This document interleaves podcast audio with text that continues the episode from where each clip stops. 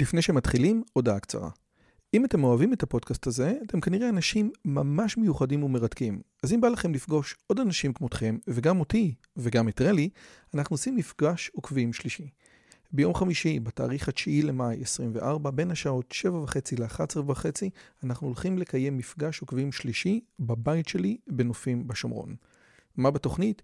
מינגלין וכיבוד עם עוד עוקבים מרתקים כמוכם, הרצאה שלי, דיון לגבי הערוץ, ציור בסטודיו ובסוף קומזיץ ופיתות על הסאג'. הרשמה מראש היא חובה וניתן לעשות את זה בקישור שבתיאור הערוץ או לחפש את הלינק ביוטיוב. נשמח מאוד מאוד לראות אתכם.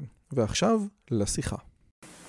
אז קודם כל ערב טוב ושבוע טוב וממשלה טובה בעזרת השם שתקום. אני רוצה לחדד ששבוע שעבר העילוי היה להצלחת ממשלת הימין והממשלה הצליחה, אז אנחנו מקבלים, אפשר... בפטריוט. אפשר לקנות ברכות, כן?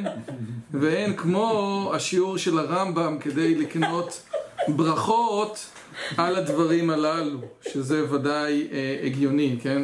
זה לא כמו שאיילת שקד אמרה שהיא עלתה, היא, איך אומרים? יש אינטרס לגוש הימין שאני ארוץ ואתם תבינו אחרי הבחירות למה, כבר הכל היה ידוע ומסודר, כן?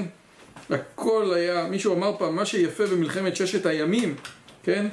אתה יודע, אצל בני אדם אומרים שזה היה נס גלוי אבל המפקדים אומרים שזאת הייתה מלחמה שהכל הלך בה לפי התכנון תכננו הכל, הכל ידעו, כל התוכניות היו מראש אמרו לי שיש יהודה, יש לך זה? יש לך פה, למה עודק, הכל פה, תראה מה זה, שירות ללא תחרות. אוקיי, אז אמרו לי שיש לנו כל מיני אנשים שהגיבו על אחד השיעורים האחרונים, אני רוצה רק להגיב כזה דבר. אז אחד כתב לגבי מה שאמרנו, אז לפי שיטת הרמב"ם, כל מה שאמת, נכון, טוב ויפה מקורו ביהדות, קצת תמוה לי, בכל זאת ברור מה הייתה תגובתו כדי להרים את היהדות מהקרשים. טוב, ככה אמר מי שהגיב. אז קודם כל, תודה רבה לבן שמגיב. אני רוצה להגיד שזה ודאי שלא נכון. הרמב"ם העריך את אריסטו מאוד מאוד. אריסטו, תמיסטיוס, האלפרבי שהוא מצטט הרבה מאוד. יש מקומות בהלכות יסודי התורה שזה העתקה מפילוסופים מוסלמים. את אריסטו הרמב"ם העריץ הערצה לא מסויגת. זאת אומרת, אריסטו כגוי הוא אחד שהגיע כמעט להכרת אלוהים, כן? ולכן ודאי שהדבר הזה לא נכון. הרמב"ם לא רק אהב וראה יפה במשהו יהודי, ויש דברים ביהדות שהוא ראה שהם איומים ונוראים, כן? כמו תפיסת ההגשמה, כמו מה שרס"ג אומר, כן? הרעיון הזה ש... הרעיון של הכלם במובן היהודי שלו. הרמב"ם, כמו שעוזי אמר, הוא אחד הדוברים הגדולים של קבל האמת ממי שאמרה. אם משהו הוא טוב, אז אנחנו נקבל אותו. אם משהו לא טוב, אנחנו לא נקבל אותו. בהקשר הזה של להרים את היהדות מהקרשים, זה באמת באמת נכון שבהרבה מאוד מקרים הרמב"ם מתעסק עם זה. אני חושב שאיגרת תימן, כן? הייתה איגרת שהיא משמעותית מאוד בהקשר הזה. אני לא חושב שהיהדות הייתה על הקרשים, אני חושב שהייתה... אה, אה, כמובן, בתוך האסלאם היא עומדת, כן? אבל היא, היא, זאת הסיבה גם שאצל המוסלמים יש, יש מסורת שהרמב"ם מתאסלם, כן? מרוב שהוא היה כזה גדול, הם רצו לנכס אותו לעצמם. אבל בהקשר הזה אני רוצה להגיד שזה לא נכון לפי דעתי, ובסופו של דבר הרמב"ם יודע להגיד דברים בתורה שלנו שזה טוב, להגיד דברים בתורה שלנו שהם לא טובים זאת אומרת, במסורת שלנו שהם לא טובים, כן? הרעיון הזה, אה, אה, אני אקריא לכם, כן? שלפי דעתי... לא טובים או פחות טובים? להגיד לא טובים ממש? לא. לא, דברים שעורברו, לא לדור, הם לא בכיוון. נסענו בשוליים. מעבר. כן. אני אתן לכם דוגמה, כן? האדם הזה שאין לו שייכות לאל רק הד כללי מאוד ומרוחק מאוד, כן? הוא קולט איזה משהו משהו באמונה לא שכלית במציאות האל, אין באמונה לא שכלית במציאות האל יכולת לשנות את האדם, לרומם אותו ולקרב אותו לאל. אם יש לך איזו אמונה של דמיון, זה לא עוזר. אנשים כאלה, תקשיב מה הוא אומר, הם קורבן קל למניפולציה של סמכויות דתיות. נכון? ראיתם את הפרסומות של ש"ס, אחד מתלבט למי להצביע והרב עובדיה בא אליו בחלום, כן? זה לא מצחיק, אני לא יודע למה אתה צוחק. לא, זה, זה בכלל לא מצחיק. זה- עצוב. תוריד את החיוך. למניפולציה, זה מניפולציה, זה לא זה, מניפולציה של סמכויות, זה זה, כן? לראות את הרב יגאל כהן בפרסומת ממומנת ביוטיוב אומר שגדולי התורה אומרים שרק מי שמצביע לש"ס. עושה מצווה, כן? זה איום ונורא, זה איום ונורא. אוקיי? זה מניפולציה של סמכות דתית שאתה רואה אותה ב-2022, בנובמבר 2022. על גבול החוקי. כן? או לנפילה לדת מגית שמבוססת על תקוות לציפוק צרכים חומריים פשוטים והגנה מפחדים וכל כיוצא בדלהלן. עבודה זרה. אוקיי? זה מה שיש. אם אתה תדע לך, זה הדברים שהרמב"ם מדבר נגד העולם היהודי שהוא חי בו ומתנהג ב-180 נכנס בו. כל כסף. זה 180, יפה. ולכן אותו בן אדם שאמר, אמר לפי דעתי לא נכון. טוב, אנחנו בפרק ע"א עמוד 271, אנחנו בפרקים הראשונים של הכלם, פרקים יפהפיים, אני אשתדל לעשות אותם עד כמה שיותר כאלה שרלוונטיים לנו. שבוע שעבר דיברנו על אנחנו הולכים, עדיף שהמציאות, שהדעות ילכו אחרי המציאות ולא המציאות אחרי הדעות, כן? זה הכל, בואו נתחיל. הכלם עושים את המציאות אחרי הדעות, אה, אוקיי? הכלם קודם כל יודעים מה הדעות הנכונות ומזה הם מעוותים את המציאות, כן? אבל יש לי גישה אחרת, בוא תסתכל על המציאות, בוא תראה מה קורה. הרבה פעמים בחברות סטארט-אפ, כן? בן אדם אומר הרבה פעמים, כאילו, המציאות מדברת איתך, כן? המספרים, בתזרים, באקסלים, מדברים איתך, אבל אתה לא מקשיב, כן? אתה כל הזמן רואה את זה בצורה אחרת, לא משנה, כן? זה כמו. זה כמו דיברתי עם אה, ניר שטרן השבוע. דיברתי עם ניר שטרן, היה לנו שיחה, כי הוא היה ב... מישהו כתב למיכאל אברהם בבלוג שלו, אם הוא מכיר את ניר שטרן ואם הוא רפורמי ולא, ואז ניר שטרן הגיב והתפתח שם דיון מעניין, שמיכאל אברהם אמר לו, אני ראיתי אותך רק בזום פעם, שזה היה זום שלנו בשיעור. הקיצר, אז... אה, אה, אז מה הוא אמר? אה, אז הוא אמר שהדרך שאלוהים מדבר איתך, אתה יכול לפרש אותה לשני הכיוונים. היה חסיד חב"ד שהיה לו דוכן תפילין, ושבר את הרגל בדוכן. אז, אז היה לו חבר, מתנגד, מה הנה, אתה רואה, אלוהים, אלוהים אומר לך, תפסיק עם השטויות האלה. אבל הוא הבין שאלוהים אומר לו שהוא לא עובד מספיק בזה, כן? זאת אומרת, כל פעם, אלוהים, כל פעם בן אדם יכול לפרש את המציאות איך שהוא רוצה. גם במערכת הפוליטית אתם יכולים לראות את זה, כן, בצורה פשוטה, כן? הופה. איזה רכש. וואי, וואי, וואי. איזה רכש. אשריך, פרק ע"א למניינם. זה זה נראה לי סוג מציאות תודעתי, שאיתו אנחנו באמת יכולים לכפות אותו על פי הרצונים. אבל מה נכון? יש שדים או אין שדים. אבל מה נכון? אין פה נכון ולא נכון. אם אה, מישהו, נדמה לי, לא לא זוכר מי זה, אה, אה, שאלו קושייה על רמב"ם. תגיד, אה, רבי, מה קורה? רמב"ם אומר שאין שדים ובגמרא כל הזמן יש לנו שדים. הוא אמר שברגע שרמב"ם אמר שאין שדים, אז הוא ביטל את כל השדים. זאת אומרת, יש דברים שהם בתחום תודעתי, כמו שאנחנו עושים עכשיו משהו בתחום דיגיטלי, שזה המציאות, כנראה רק על מציאות הזה דיברו. אני רוצה להגיד לך שלפי דעתי אתה לא צודק, אני אסביר למה אני מתכוון. לגבי נושא השדים, כבר דיברנו עליו פעם, והוא נמצא בעמוד בפרק, בפרק ז', על המונח ילד. על כל אותם, כל אותם 130 שנה שהיה אדם נזוף בהם, היה מוליד רוחות, כלומר שדים, כן? אז היה שדים, מה הרעיון? הרמב"ם מאמין בשדים או לא מאמין בשדים, כן? זה תלוי, כן? אם שד זה כמו שאתה חושב מדיסני, כן? שהוא קרניים ו... ו... והסדין והקלשון, כן? ואתה ככה חושב שזה שד.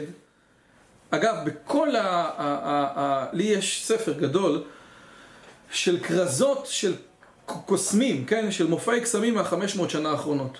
ולמעשה בכל החמש מאות שנה האחרונות, חוץ מראים בחמישים שנה האחרונות הכרזות של הקוסמים הם תמיד עם השד שהשד עם הקלשון, עם האדום, עם האוזניים הוא לוחש לקוסם את כל הקונצים שלו, כן? זאת אומרת שהכוחות של הקוסם מגיעים מהשד הזה אז, אז זה אנחנו רואים בחמש מאות שנים האחרונות, לפני מאה שנה ככה הכרזות הולכות, עם השדים שאתם מכירים מדיסני. אז הרמב"ם אומר, תקשיב, אין, כזה אין דבר. ואם אתה חושב ששד נראה ככה אז שיבוא שד אמיתי, שזה בן אדם שלא משתמש בשכל שלו בשביל דברים טובים אז אתה לא תראה שהוא שד. זה, אתה יודע, ב... בספרים, אה, קומיקס האלה, היפים האלה של, אה, של שליסל, אם אני לא טועה. אז היצר הרע מצויר בתור אדם עם חליפת פסים יפה כזאת, עם נעליים. מצוחצחות. יפה, אז זה בדיוק העניין. פעם היו מציירים את היצר הרע, נכון? מי שרואה את ה... אני לא יודע מה, את כל הקומיקסים של החרדים בדרך כלל, היצר הרע זה עבריין. לא מגולח, עם מגעיל, מעשן. אם אתה חושב שהיצר הרע זה עבריין עם מגעיל שמעשן, אז יבוא לך רבי שמלטף ילדים, אתה לא תראה אותו. אתה מבין? זה הרעיון של שדים. טוב, אנחנו בעמוד 271, דן, פרק ע"א, חלק א'. אני חייבת להגיד, יצר הרע נשמע בדיוק כמו עצמך. נכון. נשמע כמו, בראש שלך נשמע הקול שלך, וזה יצר הרע. יפה. דע שהחוכמות הרבות שהוקדשו באומותינו לאימות הדברים האלה עבדו ברבות השנים ובמשול האומות הבורות עלינו. ומשום שהדברים האלו לא מותרים לכל בני האדם כמו שביארנו. גם בפרק ל"ד שזה הרעיונות האלה של מי יכול ללמוד את המטאפיזיקה, מי לא יכול, אתה צריך הכנה לכל הדברים אתה לא יכול לבוא, בום, שמים עליך את כל הדברים האלה. צריכים הכנה, ללמוד לאט לאט, להבין את הדברים, להיכנס לתוך הסיפור הזה, כן? כמו מישהו פעם אמר, בן אדם ילמד זוהר הוא משתגע. אתה, אתה קורא זוהר, אתה לא משתגע, נכון? איך זה יכול להיות? אנשים עושים, קוראים זוהר כל הזמן, הם לא משתגעים. לא מבין גם... יפה, אתה לא מבין, אותו דבר. גורסים, גורסים. זה כמו שבן אדם אומרים, הוא ילמד מכניקת הקוונטים, הוא ישתגע. הוא לא ישתגע, פשוט לא יבין. אם הוא ירצה להבין באמת, הוא ישתגע. הוא ישתגע באמת. אבל באמת אנחנו לא מבינים את זה. אה, לכל, לא היה אלא לשונות הכתובה בלבד, ואתה יודע שאפילו הלכה המסורה לא פורסמה בכתב בימי קדם בשל הציווי הנפוץ באומתנו, דברים שאמרתי לך אה, על פה, אי אתה רשאי לאומרן בכתב. אני רוצה להזכיר משהו קטן שיש לנו פה, ודיברנו עליו, אבל אני רוצה רק להזכיר אותו שוב. יש את ה... אה, ספר של הרב בן המוזג שנקרא מוסר יהודי מול מוסר נוצרי אבל יש לו ספר קודם שהוא כתב שנקרא התורה שבעל פה ובספר הזה הוא טוען טענה מעניינת שהיא נכונה כמו שדיברתי איתכם פעם על אנדנדינו כאשר אנחנו אומרים דברים בעל פה הסיכוי שהם יעברו בצורה טובה מדור לדור הוא הרבה יותר טוב הוא הרבה יותר גדול כן, כשאתה כותב דברים בכתב, אז אין לך רק את הכתב. אין לך את האינטונציה, אין לך בדיוק מה, אין לך איך, אין לך דרך לפרש חוץ מהכתב. כשבן אדם מעביר לך את הדברים בעל פה, הוא יכול להבין, כן? זה תקשורת דו-כיוונית, הוא יכול להבין שבאמת הבנת. זאת אומרת, אנחנו הרבה פעמים חושבים, או המחקר ירחם השם, שבעל פה זה, אה, אה, אה, זה טלפון שבור. אבל זה לא טלפון שבור, טלפון שבור זה בכוונה אנחנו מקשים, אנחנו שוברים, כן? אבל זה לא טלפון שבור. איך היה העניין? משה רבנו, אלוהים אומר למשה, משה מביא את אהרון, מלמד אותו. אהרון יוצא, משה מביא את הזקנים ואהרון ומלמד אותו. זה לומד ארבע פעמים, זה לא, נכון? האלה יוצאים, יוצאים. זה תהליך כזה שכל אחד אומר, העניין הזה של התורה שבעל פה שנמסרה, היא באמת נמסרה בצורה רצינית, ובאמת הבעייתיות היה מהרגע שזה נכתב, שזה בצורה אולי counter-intuitive, בצורה שהיא לא אינטואיטיבית למה שאנחנו מבינים. הייתה זאת תכלית החוכמה לגבי התורה, כי כך נמנע ממה שקרה לבסוף. כוונתי לריבוי הדעות והתפצלות בתי המדרש ולספקות המתעוררים ביחס ללשונות החיבור הכתוב ולשגגות הנלוות לכך ולהתהוות המחלוקת בין בני האדם המחלקת אותם לכתות ולמבוכה לגבי המעשים. ומי שקורא את הדברים האלה, יכול להיות שהרב אה, אה, קפח גם כתב על זה משהו, אני חושב שניסיתי למצוא את זה שבוע שעבר, ובסופו של דבר, ה, ה, ה, כל מי שקורא את הדברים האלה, באמת בסופו של דבר, אה, יכול להבין על מה הוא מדבר. תראו מה הרב קפח כותב על כל הדברים האלה. כל זה מדבר רבנו בימיו. שעדיין לא התרחקו, זאת אומרת הרב קפח מדבר על הרמב"ם כל עוד זה מדבר רבנו בימיו שעדיין לא התרחקו הרבה מסוגיית התלמוד ודרכי חשיבתו כל שכן בימינו, שכל בעל תשובה מדייק דיוקי דיוקים מדברי אחרוני אחרונים, שכל בסיסו אינו אלא דיוקים אוויריים מדברי האחרון שלפניהם, עד שבמקרים מסוימים כשאדם מתבונן עליהם רע עליו המעשה עד כמה רחוקים ומופלגים ממין הגמרא ורוחה. אוקיי? וכבר אנחנו מכירים את מה שאמר החזון איש, ל... יש את הביטוי המפורסם, היזהרו בבני עניים, שמהם תצא תורה, למה? שאין להם כסף לקנות ספרי אחרונים, כן? יש הרי את הסיפור הזה, כן? על ש"ס וילנה וש"ס ורשה. ש"ס וילנה זה ש"ס, זה גמרא עם האחרונים, בסוף. ש"ס ורשה זה ש"ס בלי האחרונים. יום אחד הגיע תלמיד לחזון איש, אמר לו, הוא התחתן, והחם שלו, השוור, השוויג, השוור, השוור שוויגר, שוור, שוור. שוור. השוור, כן, השוויגר זה האישה, נכון? השוור שלו קנה לו ש"ס ורשה, ולא ש"ס וילנה.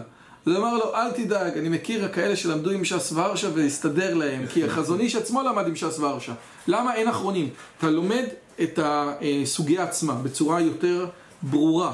אתה לא מתפרס למקומות אחרים. ואני מזכיר שנאמר פה בשיעור הזה הרבה פעמים שהמהר"ל, הרי, הרי הדף, צורת הדף כפי שאנחנו מכירים אותה, היא לא הגיעה משמיים, זה, זה החלטה נוצרית להדפיס אותה ככה, כן? לא, זה אלמנה ואחים, לא? בסדר, אלמנה ואחים זה הרבה אחרי זה. כן. אלמנה ואחים זה הרבה, אבל ההחלטה היא נוצרית, בסופו של דבר. אגב, אה, יצחק מאיר, זה שכתב את הספר נחמיה, כתב ספר על הפוליטיקה. הרי איך הכניסו את בעלי התוספות בכלל? בעלי התוספות היו לא מי שהדפיס את הגמרא, היה לו עניין שהאשכנזים להעלות את קרנם, ולכן הוא הכניס את בעלי התוספות. אם היית שואל בימי הדפסת התלמוד מה צריך להדפיס על הדף, אף אחד לא היה מעלה על דעתו שזה בעלי התוספות. אתה מבין? ואומר המהר"ל, כותב המהר"ל על הסיפור הזה בין חמש למקרא, בין איזה, אומר, איזה איום ונורא שאתם מדפיסים את התוספות, הרי מה זה התוספות? מה זה התוספות? שבן אדם לומד תוספות, כן? מה הבעיה בתוספות? התוספות אומר לך, רגע, בסוגיה הזאת זה ככה, אבל בסוגיה אחרת, התוספות בדרך כלל זורק אותך לסוגיה אחרת, נכון? איך יכול להיות ככה, נכון? הרבה פעמים, נכון? למה לי כתוב אה, סוכה שהיא גבוהה למעלה מ-20 אמה? גבי מבוי שם, נכון? הוא תמיד זורק אותך למקומות אחרים. אומר המהר"ל, אתה לא לומד את הסוגיה הזאת עדיין. את הסוגיה הזאת עוד לא למדת, מה אתה קופץ לי לסוגיה אחרת? ולכן אומר המהר"ל, היה צריך לשים את התוספות ראש, את הראש, על אדם ואת התוספות בסוף. היום אנחנו לא מדברים ככה, כי אנחנו חושבים שמה שכתוב, מה שמודפס, זה מאלוהים. אבל בתקופה הראשונה זה לא היה, מעניין. טוב. אבל תוספות כבר לפני שהוא עשה בסדר, אבל אתה לא. אני לא. נכון, בגלל שאתה לא, אומר המהר"ל. הוא אומר, אתה לומד את הסוגיה, והתוספות זורק אותך לסוגיה אחרת, עזוב, נשמע, בוא תלמד את הסוגיה הזאת קודם. אתה מבין? זה בדיוק, זה כמו מישהו שלומד את הסטייפלר, כן? את הקהילות יעקב על הדף עצמו, שהוא עוד לא סגור על הדף, כן? זאת אומרת, הקהילות יעקב יוצא מנקודת הנחה שאתה כבר מכיר את זה ואת זה ואת זה ואת זה ואת זה ואת זה ואת זה שם. נכון, נכון, צודק, היה שם עוד משהו, נכון, צודק. למה לי נשמע מבוי? נו. סוכה דאית תקנת, מבוי דלאית זה תקנת. בדיוק שבוע שעבר, לא כזה גרוע. יפה. מה עשית בשבוע שעבר? איך היה לך? חזרתי עם הבן שלי. אה, בסדר, נכון. יפה מאוד, אוקיי. אה, אלא הדבר כולו נמסר לבית הדין הגדול, כמו שביארנו בחיבורינו ההלכתיים, וכפי שמורה עליו לשון התורה. עד כאן אנחנו פה. אנחנו עוברים לעמוד 272, יש לך זה? לא, הבאתי פה, נו, זה יש לנו... כן, כן. אוקיי. אה. אם הייתה... שעה. אם הייתה מניעה להנציח את ההלכה בחיבור הנתון לכל בני האדם בשל הקלקול שהדבר עלול להוביל אליו על אחת כמה וכמה שלא פורסם בכתב וניתן לבני האדם דבר מאותם סתרי תורה אני מזכיר פיזיקה ומטאפיזיקה מעשה בראשית ומעשה מרכבה אלה, אלה היו נמסרים מיחידי סגולה ליחידי סגולה כמו שביארתי לך וכבר דיברנו על זה פרק א', חלק חלק א', פרק ל"ד, מדבר באמת על הרעיון הזה של לא כולם יכולים להגיע לחוכמה בו זמנית, יש כאלה שאין להם כוח, וכל הסיפור הזה, כן? המניעות בהשגת החוכמה, כן? הוא אחד הרפרנסים הגדולים ביותר שאנחנו מתעסקים בו, זה חלק א', פרק, פרק, חלק א', פרק ל"ד, וההקדמה שלו אומרת כזה דבר, כן? אה, הסיבות המונעות לפתוח את הלימוד בעניינים האלוהיים במטאפיזיקה הם חמישה. או שזה קושי הדבר, או שזה קוצר דעתם של כל בני האדם, יש אנשים שאין להם אה, יכולת לזה. הסיבה השלישית זה אורך ההכנות, בן אדם כדי ללמוד אה, פיזיקה ברמה גבוהה צריך לעשות הרבה מאוד הכנות, וידוע לך, ועוד כל מיני דברים כאלה. אוקיי? אז אלה הדברים, אנחנו כל הזמן נחזור לתוך הסיפור הזה. על דבריהם של חז"ל, אין מוסרים סתרי תורה, אלא ליועץ וחכם חרשים ונבון לחש. יפה מאוד. זוהי הסיבה שגרמה להיעלמותם של אותם עיקרים גדולים מאומתנו, אוקיי? ולא תמצא מהם אלא הערות קלות ורמיזות שהובאו בתלמוד ובמדרשות והם גרגרי ליבה מעטים שעליהם קליפות רבות עד שאנשים התעסקו באותם קליפות וחשבו שאין תחתיהם ליבה כלל. עכשיו, בסופו של דבר אני רוצה לחזור על מה שאמרתי פה, על, על, על הרעיון המרכזי. בסופו של דבר, וזה רעיון שהבאתי מלייבוביץ', אז אני מקווה שאני, אה, איך אומרים, ש... שנזכה להגיד את האמת. לפי לייבוביץ' הרמב"ם הולך פה על מהלך מעניין. הוא עכשיו מסביר לך שחלק גדול מעיקרי האמונה זה דברים שהוא הולך להביא מתוך הפילוסופים. הוא הולך להביא מתוך אריסטו, מתוך, ה... מתוך, אל... מתוך מקומות של גויים. אלה עיקרי האמונה, דברים חשובים מאוד. ההוכחות לקיום האל זה דברים שהוא הולך לכאורה לעשות להם אימפורט ממקומות אחרים, מהגויים. יבואו אנשים ויגידו, תקשיב טוב, מה אתה מביא לי את הדברים האלה מהגויים? אתה הולך באמת, כי הרעיון הזה שאתה קורא בהלכות יסודי התורה דברים שכותבים פילוסופים מוסלמים זה מאוד מוזר. איך הרמב"ם עונה על הסוגיה הזאת? הוא אומר, תדע לך שאתה צודק, אבל זה לא שאני מביא אותם מהגויים כי זה באמת של הגויים, באמת זה היה שייך לנו. באמת הדברים האלה שלנו. אבל בגלל כל הסיפור שאני מספר לך עכשיו, בגלל האומות, בגלל שאי אפשר את בגלל שהם הלכו, בגלל שפה, החוכמה הזאת הלכה ונאבדה. ומי שקרא את סודותיו של מורה נבוכים של גודמן, זה מה שהוא אומר בדיוק. החוכמה הזאת, הסודות האלה הלכו ונאבדו, ואני עכשיו מחזיר לך אותם. זה נכון שאני עכשיו מרפרנס לך לגויים. אבל זה לא של הגויים. אני לא מדבר איתך על דברים של גויים, אני מדבר איתך על דברים של יהודים. ואני אגיד לך עוד פעם, יש הערות קלות ורמיזות שהובאו בתלמוד, שמהם אני יכול להגיד לך, וואלה, הנה, זה שלנו. הוא אבל... באמת חושב ככה או שזה בשביל להלבין? בתקו- לתקופתו. לפי מה שאני מבינה, אם הוא 800 שנה חי, כמה האסלאם? 1400 נכון. שנה? כן, 600 600 שנה, הוא מדבר על 600 שנה ואחורה, זה הגיוני מה שהוא אומר. לפי מה שאני מבינה, הוא רק מדבר על עניין של תיעוד. הוא אומר, ביהדות היו הרעיונות האלה, אבל הם לא, לא הועלו על הכתב. מי שהעלה אותם על הכתב היו הגויים. למה שווארמה? וביהדות יש רק פתיתים של זה ופירורים של זה בגמרא, אז הוא יכול להגיד, הנה, אתה רואה, זה כמו שכתוב בגמרא, לא, אני וכך. מבין, השאלה אם הוא אומר את זה כ... תמצא את האמת ממי שאמרה. זה, הנה, הנה. אני- אבל לאנשים קשה לשמוע את זה, בטח בתקופתו. אז הוא אבל מבין אין, את זה, הוא כי אין. אומר, לא, זה שאלה. אבל היהדות, שאלה, אבל היהדות אז הייתה לפני, אתה אני מבין? אענה. היהדות הייתה לפני, ו- וידוע שהיא הייתה מבוססת על תורה שבעל פה. אני אענה, אבל היהדות לא הייתה מבוססת על פורמליסטיקה של הוכחות למציאות האלה. אני אענה על השאלה שלך. השאלה הזאת היא אה, מובאת, התשובה שלי אה, מובאת בשיחות של הרב חיים נבון על מורה נבוכים. לגבי כל הנושאים האלה, אני חושב שגם ציטטנו אותה פה כמה פעמים. והוא אמר, יש את הגישה המסתורית, כן, שכחתי את השם שלה, שבעצם אומר שהרמב"ם אומר משהו אחד ומתכוון למשהו אחר. אנחנו נראה פה עוד כל מיני דברים שהרמב"ם בכלל לא שמר, שהרמב"ם היה באמת פילוסוף אריסטוטלי, כן, עוד מעט עכשיו אנחנו, הוא הולך פה על מהלך של בוא נניח שהעולם קדום, ואני אוכיח לך שיש אלוהים, הרי ברור לגמרי שהטקסט עצמו אומר שאלוהים ברא את העולם, כן, בצורה פשוטה. כדי להגיד שהעולם קדום ולהסתדר עם הטקסט של בראשית א', אתה צריך לעשות פליק פלק גדול מאוד, כן?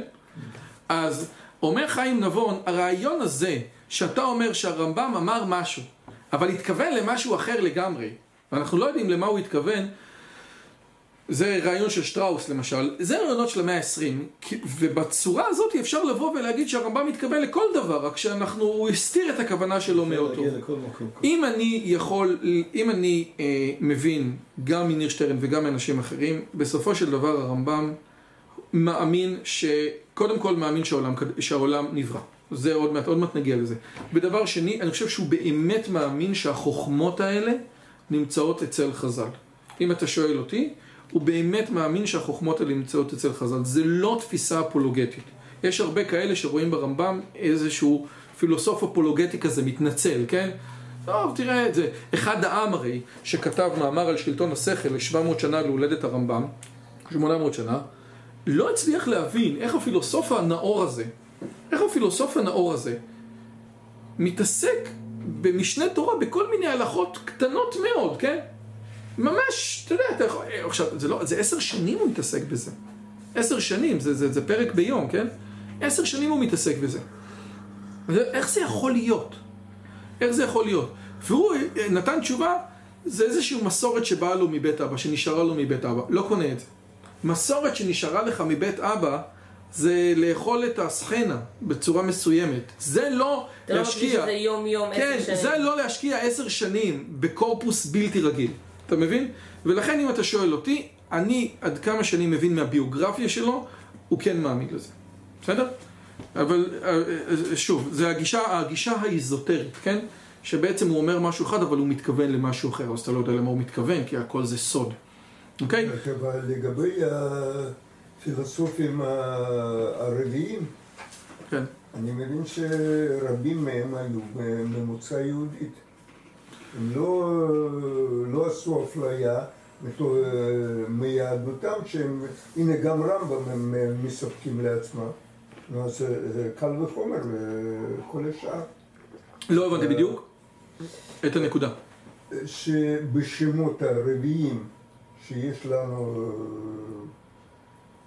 שזה יכולים להסתתר דווקא יהודים. ואפילו יהודים שהם אה, היו דבוקים ביהדותם. ולמוסלמים לא היה עניין לפרסם את זה. יכול היה, להיות. היה עניין אה, שישמור אותם כמוסלמים. כן, אני, אני שאלה, אה, זה. באמת נכון, כן. שה, זה באמת נכון שלהיות מוסלמי יותר קרוב ללהיות יהודי, אבל השאלה היא מה האינטרס של היהודי לה- להיחשב בתור מוסלמי, כן? מה האינטרס של המוסלמים להגיד שהרמב"ם מוסלמי זה מובן לי לגמרי. מה האינטרס של הרמב"ם להגיד שהוא מוסלמי זה פחות מובן לי, אבל אז לכן אני פחות לא, מכיר. לא, לא לרמב"ם. לא, בוא נגיד לאותם אותם כלם. אז, לא, ברור שהדברים שהם האלה... סילפו וניכסו לעצמם יהודים. אז בואו נסתכל פה על ההיסטוריה, כמובן שההיסטוריה הזאת היא לא היסטוריה, אה, אה, זה יותר אידיאולוגיה של ההיסטוריה, כן? אה, אה, ארבע, ואילו אותו מעט מזעיר שתמצא בדיון על ענייני הייחוד ומה שקשור אליו אצל כמה מן הגאונים ואצל הקראים הם, הרי הם דברים שלקחו מן המדברים, החכמי הכלם המוסלמים והם מיעוט קטנטן ביחס למה שחיברו המוסלמים בנושא. אבל שוב, הדברים האלה במקור הם שלנו. קרה שגם ראשוני המוסלמים שהלכו בדרך הזאת היו כת מסוימת המותעלזיה, כן? המותעלזיה, אם אתה תסתכל פה, בצד ימין, היה כת הפורשים. כת דומיננטית בשנים 750-900 לספירה, זה בהתחלה של האסלאם, כן? מוחמד זה 660 פחות או יותר. היא אסכולה שפרשה מן הכלם השמרני והדגישה שתי עקרונות. אחדות האל והצדק האלוהי. בשם האחדות כפרו מאמיניה בקיומם של תארים לאל, ובשם הצדק כפרו בקיום הגזרה הקדומה, והודו בבחירתו של האדם למעשיו. למרות זה שה... לשיעור, פרופסור קדר, זה יעזור. נעשה סדר פה. אתה יודע מה, זו שאלה מעניינת, אולי נעשה את זה. אוקיי, ומהם לקחו עמיתינו מה שלקחו והלכו בדרכם. ולאחר מכן צמחה באסלאם כת אחרת, והם האשריה. אוקיי? היא תנועה מתנגדת למועטלזה וחוזרת לאמונה המסורתית ומאמינה בקיום נצחי אה, ובשלילת חירותו של האדם. אגב, היום אנחנו יודעים שהערבים יותר בתפיסה של המכתוב, כן? המכתוב זה פחות החיוב השלילה של האדם. כן? ועשו אצלם דעות אחרות, דעות שלא תמצא מהם דבר אצל עמיתנו. לא משום, תקשיבו טוב, לא משום שהם בחרו את הדעה הראשונה על פני הדעה השנייה, אוקיי? זאת אומרת, אם תראו מה שמקבילי כותב בשמאל, כלומר הבחירה בדעות המוטלזילה לא נעשתה בעקבות בירור פילוסופי, אלא מפני שקרה שהם לקחו את הדעה הראשונה וקיבלו אותה וחשבו אותה לדבר מוכח. הם לא בודקים, הם לא בודקים, הם לוקחים את זה שהם הנחות יסוד, ועל ההנחות יסוד האלה הם אומרים ככה צריך, עכשיו בואו נראה איך זה מסתדר לנו. ואילו האנדלוסים מאנשי אומתנו, כולם מחזיקים בדברי הפילוסופים ונוטים לדעותיהם במה שאינו סותר יסוד התורה. כן? עכשיו הוא מדבר על רבי שלמה אבן גבירול ורבי אברהם אבן עזרא ורבי יהודה הלוי. אם אתה לא מתחיל מאיפשהו, אתה לא מתחיל. אה, כאילו, אפשר להבין גם את הדבר הזה. בוא בוא נתחיל, נראה ו... הנחות יסוד. או, שאלה נהדרת. קודם כל, קודם כל, זה באמת שאלה נהדרת. זאת אומרת, בסופו של דבר, מי שלא מוכן לקבל שום דבר, מי שלא מוכן לקבל שום דבר. אז הוא בבעיה, הוא תקוע, כן? הוא לא יכול לקבל כלום. הרבה אנשים אומרים, אני לא, אני מוכן לקבל רק מה שמוכיחים לי. זה אנשים שלא מבינים את המדע. המדע לא מוכיח שום דבר. אתה, אז נכון מאוד. אה, יש דיון בגמרא במסכת שבת על, ה... על, על זה שאותו אותו מין, כן, אותו קראי אומר לרבא שמגרד את הרגל שלו בשבת, אתם עם פזיז, כן, הקדמתם נעשה לנשמע. אז מצד אחד, כמו שהרב קוק אומר, כשמאמינים, מאמינים כאילו אין חקירה. אתה מאמין בצורה פשוטה כמו ילד, מאמין בצורה, בצורה הכי פשוטה. ושחוקרים, חוקרים כאילו אין אמונה. זאת אומרת, אצל היהודים זה מתהלך בשני אספקטים. קודם כל, בשלב הראשון אתה מאמין, מקבל את הדברים כמות שהם, עושה את הדברים, קם בבוקר, לא מתווכח, כן?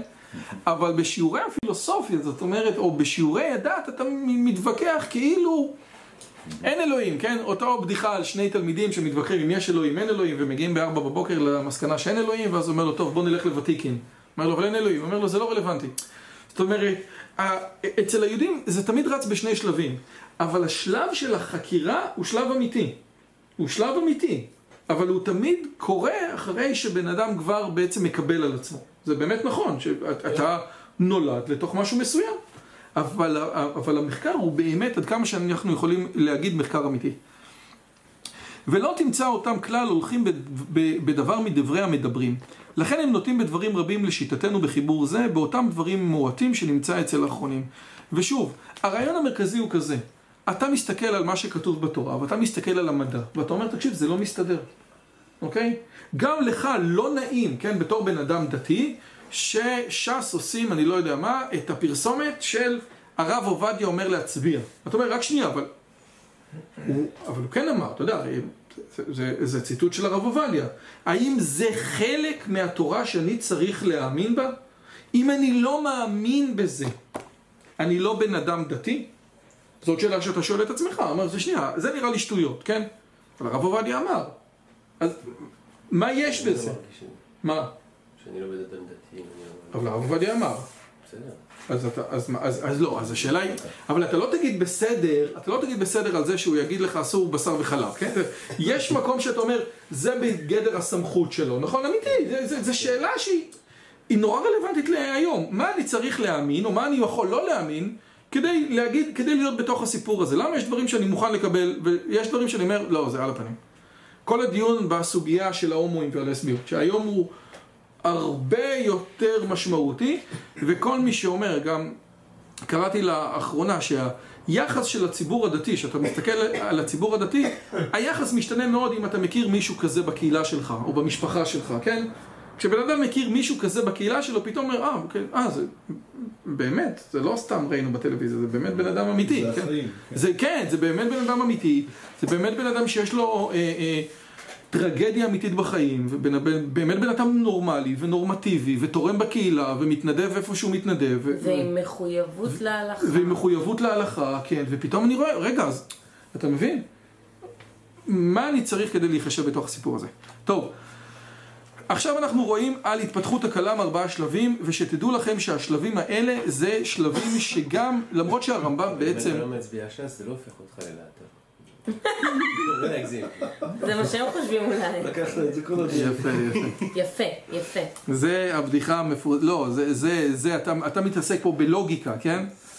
אתה מכיר, אבל יש לנו באמת את, ה, את, את הסיפור הלוגי, אנחנו סיפרנו אותו כמה פעמים, אבל יש פה אנשים חדשים. בכל אופן, היה אחד שיצא לפנסיה, ושאל את חבר שלו, מה אתה עושה בחיים?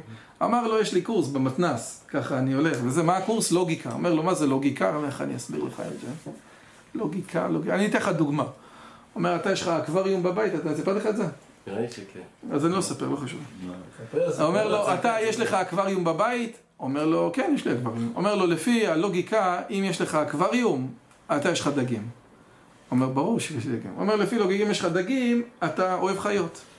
אומר לו, באמת אני אוהב חיות. אומר, אם אתה אוהב חיות, אתה אוהב חתולים. באמת? וואלה, נכון. אומר, אתה אוהב חתולים, אתה אוהב נשים. ברור. אומר, אתה אוהב נשים, אתה לא הומו. אומר, זה כל הלוגיקה. הוא אומר, כן, יפה. למחרת פוגש חבר שלו, אומר לו, בואנה, תשמע, הוא הלך לקורס, חבל על הזמן, סיפר לי משהו יפה. הוא אומר לו, מה הוא לומד? לוגיקה, תסביר לי איך הוא הסביר לי את זה. אומר לו, אתה יש לך אקווריום בבית? אומר לו, לא. אומר לו, אז אתה הומו. אז, זה בעייתי, הלוגיקה זה, זה דבר... אה, בכל אופן, התפלחות הכלם, וזה, גם שהרמב"ם לא אוהב את הכלם, הדברים האלה משמעותיים. ודע, שכל מה שאמרו המוסלמים, אה, דן, יש לך את זה? יש. יפה. מי שאין לו, שש. אתה, יהודה. תשבור את הראש. לא, לא, פרק ע"א, אני לא יודע איפה זה, בדע. כן, כן, בסדר. יש נוסח אחר. אני יודע, יש לנו גם פה נוסח. אחר, יש לנו פה, נו מה אני אעשה? יש לנו פה הרבה נוסחים, נו. יש לנו פה אחת, שתיים, שלושה, ארבעה תרגומים אנחנו רוצים פה. ודע, שכל מה שאמרו המוסלמים בעניינים האלה, הן המועתעלזילה והן האשריה, הן כולם דעות הבנויות על הנחות. שאותן הנחות לקוחות מספרי היוונים והסורים שרצו לחלוק על דעת הפילוסופים ולהפריך את טענותיהם. היוונים זה הנוצרים היוונים והסורים הקדומים שהתנגדו לפילוסופיה של אריסטו. הרי למעשה, קודם כל יש לנו את יוון, ואז רומא, ואז הנצרות. אבל היוונים, הנוצרים היוונים הראשונים, הם בעצם מנסים להתנגד, פחות או יותר, לתורתו של אריסטו. בין היתר, כי אריסטו לא מסתדר עם הדת. אריסטו אומר שעולם קדמון, הנוצרים אומרים שאלוהים נברא, כן? הנוצרים לוקחים את הסיפור הזה, כן? הסיבה לדבר הזה הייתה שכאשר כללה האומה הנוצרית את האומות האלה, וטענת הנוצרים ידועה, כן? גם השילוש הקדוש, אבל לעוד כל מיני דברים, ודעות הפילוסופים היו נפוצות באותם אומות, והפילוסופיה התפתחה מהן, והופיעו מלכים המגנים, המגינים על הדת, ראו חכמי היוונים והסורים של אותם דורות שהדעות הפילוסופיות סותרות את הטענות הללו סתירה גדולה וברורה. זאת אומרת, בסופו של דבר כולנו חיים מיוון, ובוודאי שמה שחיו מיוון בצורה הרבה יותר משמעותית, פתאום הנצרות מגיעה, שולטת בכל הדברים האלה, הרי הנצרות מדת נרדפת תוך עשרות שנים בודדות, הפכה לדת השלטת של כל האימפריה הרומית, משני הכיוונים, כן? גם המזרחית וגם המערבית, ואז פתאום אנשים רואים שצריך לבוא, והפילוסופיה היא בעייתית לדת, כן?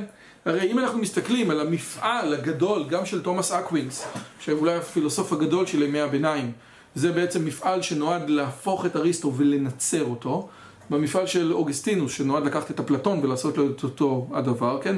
לייצר איזושהי תיאולוגיה שמתכתבת עם הפילוסופיה. אוקיי? שהדעות הפילוסופיות סותרות את הטענות האלה סתירה גדולה וברורה. על כן התפתחה אצלם חוכמת הכלם, והם החלו לקבוע הנחות מועילות להם באמנתם, ולטעון נגד אותם הדעות הסותרות את יסודי תורתם. ופה אנחנו רואים בצורה מעניינת שהכלם התחיל דווקא מהנצרות, כן? כי בסופו של דבר הנצרות היא קדומה לאסלאם בהרבה מאוד שנים. השלב השני, כאשר באו אומת האסלאם, ונמסרו להם ספרי הפילוסופים, נמסרו להם גם אותם טענות נוגדות שחוברו על ספרי הפילוסופים. כן, היו כל מיני, אתה יודע, כבר אמרו, אה, תראה, אריסטו אומר ככה, אריסטו אומר, אבל אנחנו כבר הבינו, אתה יודע, אנחנו כבר התקדמנו, אתם הגעתם פה באמצע, כן? אנחנו כבר, יש, אנחנו כבר התנגדנו לאריסטו.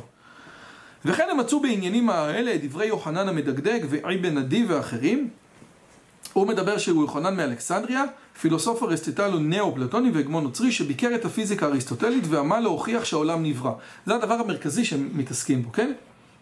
אבן עדי, יש מי שאומר שהכוונה לאבו זכריה יחיל אבן עדי, פילוסוף נוצרי ערבי חשוב מתלמידי אלפרבי, ויש מי שאומר שהוא פילוסוף ערבי נוצרי. כאילו, בגדול, זה הרעיון. הם גם בחרו מדעות הפילוסופים המוקדמים כל מה שראה הבוחר שמועיל לו. אף אם הפילוסופים המאוחרים כבר הפריחו זאת, דוגמת האטום והריק. וחשבו שהדברים האלה מוסכמים ושהם הנחות שכל בעל דת נצרך אליהם. הקיצר, הם עושים מישמש גדול מאוד, לוקחים מה מה שרוצים שזה... לוקחים, מה ש- כן. ועוד אומרים שכל אחד יסכים ש... כן, ואחר כך התרחב הכלם והם הידרדרו לדרכים אחרות תמוהות שהמדברים מן העבדים וזולתם לא הכירו כלל שכן אלה היו קרובים לפילוסופיה זאת אומרת, האלה היו עוד איכשהו בסדר כאילו, לקחו טענות או היה התכתבות עם הלוגיקה הזאת כאילו, מה, מה נכון, מה לא נכון אלה השתוללו לגמרי, כן? ואחר כך צצו אצל המוסלמים אמירות דתיות מיוחדות להם שהם הוכרחו להגן עליהם. ונפלה ביניהם מחלוקת גם בזה וכל כת מהם קבעה הנחות מועילות לה בהגנה על דעתה. וזה הדבר המרכזי. הם מזה שהם רצו להגן על האסלאם הם עשו איזשהו חיץ ולא נתנו להיגיון לעבור. כשאתה לא נותן להיגיון לעבור אתה בבעיה כי יבוא בן אדם חכם באיזשהו שלב, יגיד, תקשיבו, זה לא מחזיק מים. אין ספק, אומר הרמב"ם, שיש דברים המשותפים לשלושתנו, זאת אומרת ליהודים, לנוצרים ולערבים, כן? כוונתי ליהודים, לנוצרים ולמוסלמים, והם האמירה שהעולם מחודש ושנכונותם מאמתת את הניסים וכיוצא בהם. הנושא של הניסים הוא נושא שחשוב מאוד אצל היהודים, הוא נושא שחשוב מאוד אצל הנוצרים בוודאי, וגם אצל המוסלמים. עכשיו הדברים, עכשיו הדברים ששתי הדתות האלה קיבלו על עצמם לעסוק בהם, כי עיסוקם של הללו בעניין השילוש, ועיסוקם של חלק מן הכתות האלו בכלם, הרי השילוש זה דבר מאוד מוזר, כן?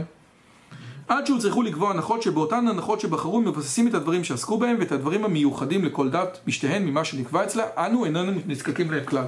אני לא צריך את כל הדברים האלה, הוא צריך את הדברים האלה כדי להגיד את השילוש, אני לא צריך. אני יכול, תן לי רק את זה שהעולם, השילוש הקדוש, האב, הבן ורוח, איך אתם קוראים? לדיו, לפר, le... Le père, le fils et le dentifrice. אוקיי? אז את זה אני לא צריך, אתה מבין? יפה מאוד. יפה. או, בבקשה. אוקיי. אספרי, לא דנטיפריס. סנט אספרי. אוקיי, כללו של דבר. עכשיו שימו לב. כל המדברים הראשונים מן היוונים המתנצרים והמוסלמים לא הלכו בהנחותיהם מתחילה אחר הנראה מן המציאות אלא בחנו כיצד ראוי שתהיה המציאות כדי שתהיה ממנה ראיה על נכונות דעה מסוימת או שלא תסתור אותה. שימו לב למשפט. כיצד ראוי שתהיה המציאות? הבעיה היא קטנה מאוד אבל היא קריטית. שהמציאות לא עובדת אצלך. זה הבעיה, המציאות לא עובדת אצלך. ומשעה שאותו דמיון התעמת, הניחו שהמציאות היא בצורה כזו וכזו, והחלו להיזקק לביסוס אותן טענות שהן נלקחות ההנחות על ידן, שעל ידן תתעמת השיטה או לא תיסתר, כן? אתה קודם כל מסביר לעצמך מה אמורה להיות המציאות, שיהיה לך נוח, אז עכשיו אתה מתחיל עם טענות, ואחרי זה אתה מנסה לאנוס, כן? את המציאות על הטענות, אבל קשה לעשות את זה כי המציאות לא עובדת, כי זה לא, כי אתה התחלת לא במה קורה, אלא במה ראוי שיקרה. וזה לא אותו דבר. זה כמו כל ה...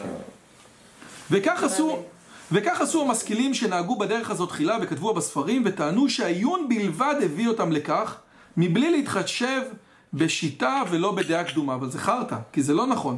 כי למעשה הם כן מתחשבים. אבל המאחרים, המאוחרים המעיינים באותם ספרים אינם יודעים מזה דבר כך שהם מוצאים באותם ספרים קדומים מסכת ראיות גדולה והשתדלות עזה לאשש עניין מסוים או להפריך עניין מסוים הם חושבים שעניין זה אין צורך כלל להשישו ולא לבטלו ביסודות הדת שנזקקים להם ושהקדמונים לא עשו זאת אלא כדי לשבש את דעות הפילוסופים ותו לא.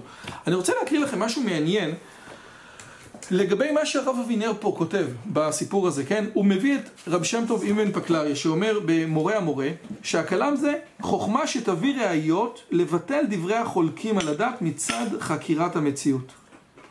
כן?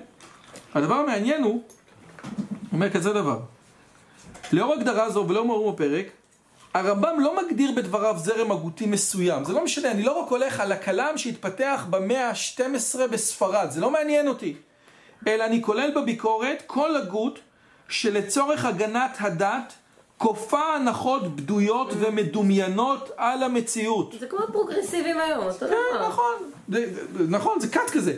כל, כדי להגן על הדת אני כופה הנחות יסוד על המציאות, כן? הפילוסופיה מודה במדע ובונה עליו. הכלם מודה אך ורק בדת וכופר במדע. ומכיוון שהרמב"ם חושב שגם התורה וגם המדע ניתנו מרועה אחד, מאלוהים, כן? לא מקבל תפיסה זו, הכופה הנחות שהן פרי הדמיון, וסובר שהמתח בין הדת למדע יוכרע רק באמצעות הכפפת הנתונים לקונספציה הדתית, והוא מסרב לחצות בצילה המדומיין של התיאולוגיה. זה נכון שהמוסלמים יבואו עם חרב וישכנעו אותך עם חרב, אבל זה לא באמת משכנע, חרב לא באמת משכנעת. אתה מבין? אי אפשר להשתכנע עם חרב, אפשר לעשות דברים. מה? גם אנחנו אומרים כגילית. אבל אחרי זה כתבו... אבל תלוי מי מחזיק את החרב.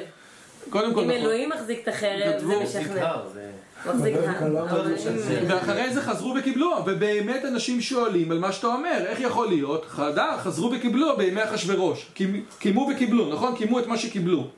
זה, זה בדיוק זה, ז- זאת שאלה. אפילו שאלוהים עושה, זאת שאלה. עכשיו, חשוב להעיר, ומיד היה חטא העגל. שבדומה לביקורת על הכלם, הוא אומר, תקשיב טוב. המ- הרמב"ם בחלק ב' יכיר שעל כל הכיתות השתלטו היצרים, אפילו על הפילוסופים. גם הפילוסופים לא תמיד בסדר.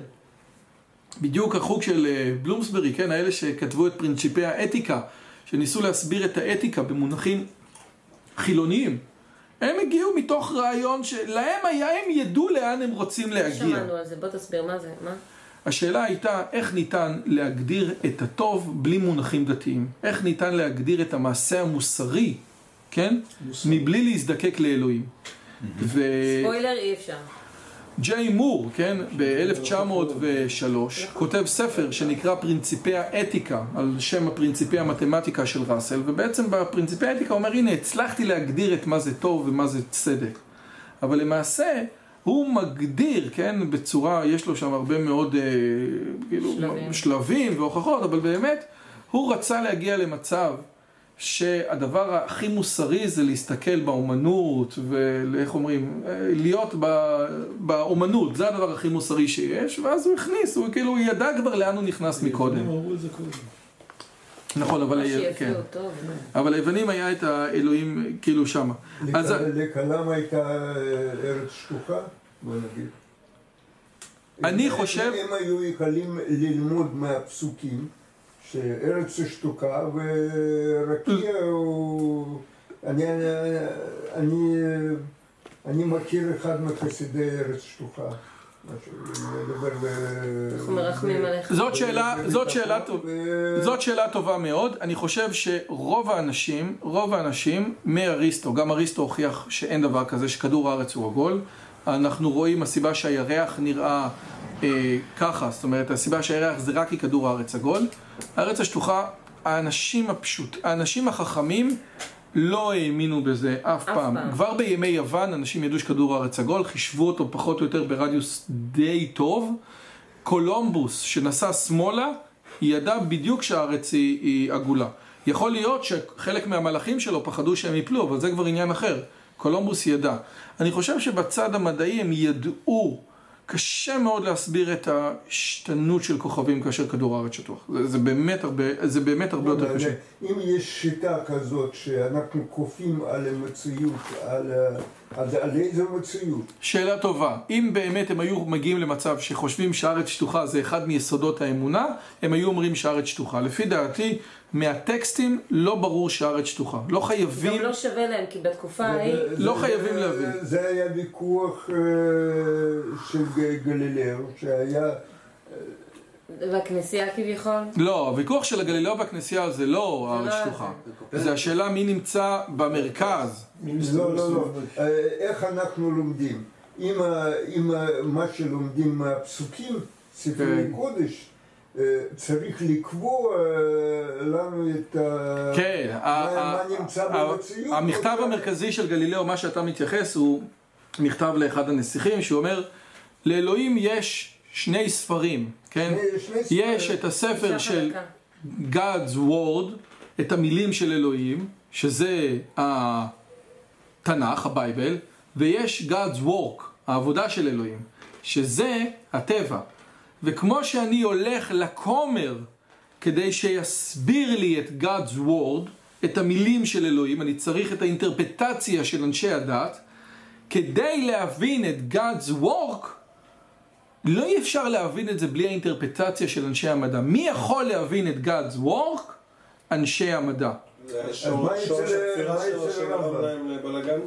זה חלק מזה, זה ברלינסקי בסיפור הזה, הוא, נכנס עם אימא שלו אה, אה, על המכתב הזה, אבל זה בהחלט אחד משורשי הכפירה. אגב, פרופסור אוריה שביט אומר שהפיצוץ הזה, זה הפיצוץ שבאמת יצר את הבלגן הזה שהמדע באירופה נהיה חילוני והתפתח, אבל באסלאם זה לא קרה, לא היה את הפיצוץ הזה, ולכן האסלאם, אתה לא רואה שהמדע שלו התפתח יותר מדי. מה? במקביל גם נמוג הפילוסופיה המוסלמית. הם בכלל נמוגה. שהמדע המוסלמי דח. כן, המדע המוסלמי דח, אבל הוא אומר, גם במקביל זה דח. רגע, למה?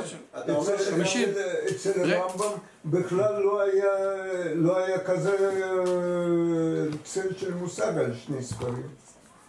לא, לא, לא היה... הוא- לא ראה את זה. אני רק לא אגיד... אני רק אגיד משפט אחד של אה, טמיסטיוס שזה ב-11, את המשפט הזה ואני סוגר כי כבר אה, 9.50 כללו של דבר אומר לך שהדבר הוא כפי שאומר טמיסטיוס, אחד הפרשנים הגדולים אה, של אה, אה, אה, אריסטו אין המציאות הולכת אחר הדעות, אלא הדעות הנכונות הולכות אחרי המציאות. זה הכל. שלום, שלום לישראל. ושבוע הבא נראה גם חלק גדול ממה שהוא אומר, וגם יותר מזה נראה שאיך יכול להיות שהרמב"ם, שמאמין בקדמות העולם, בחידוש העולם, עושה שמיניות באוויר להגיד שאלוהים קיים גם למי שמאמין שהעולם קדום. יאללה, שבוע.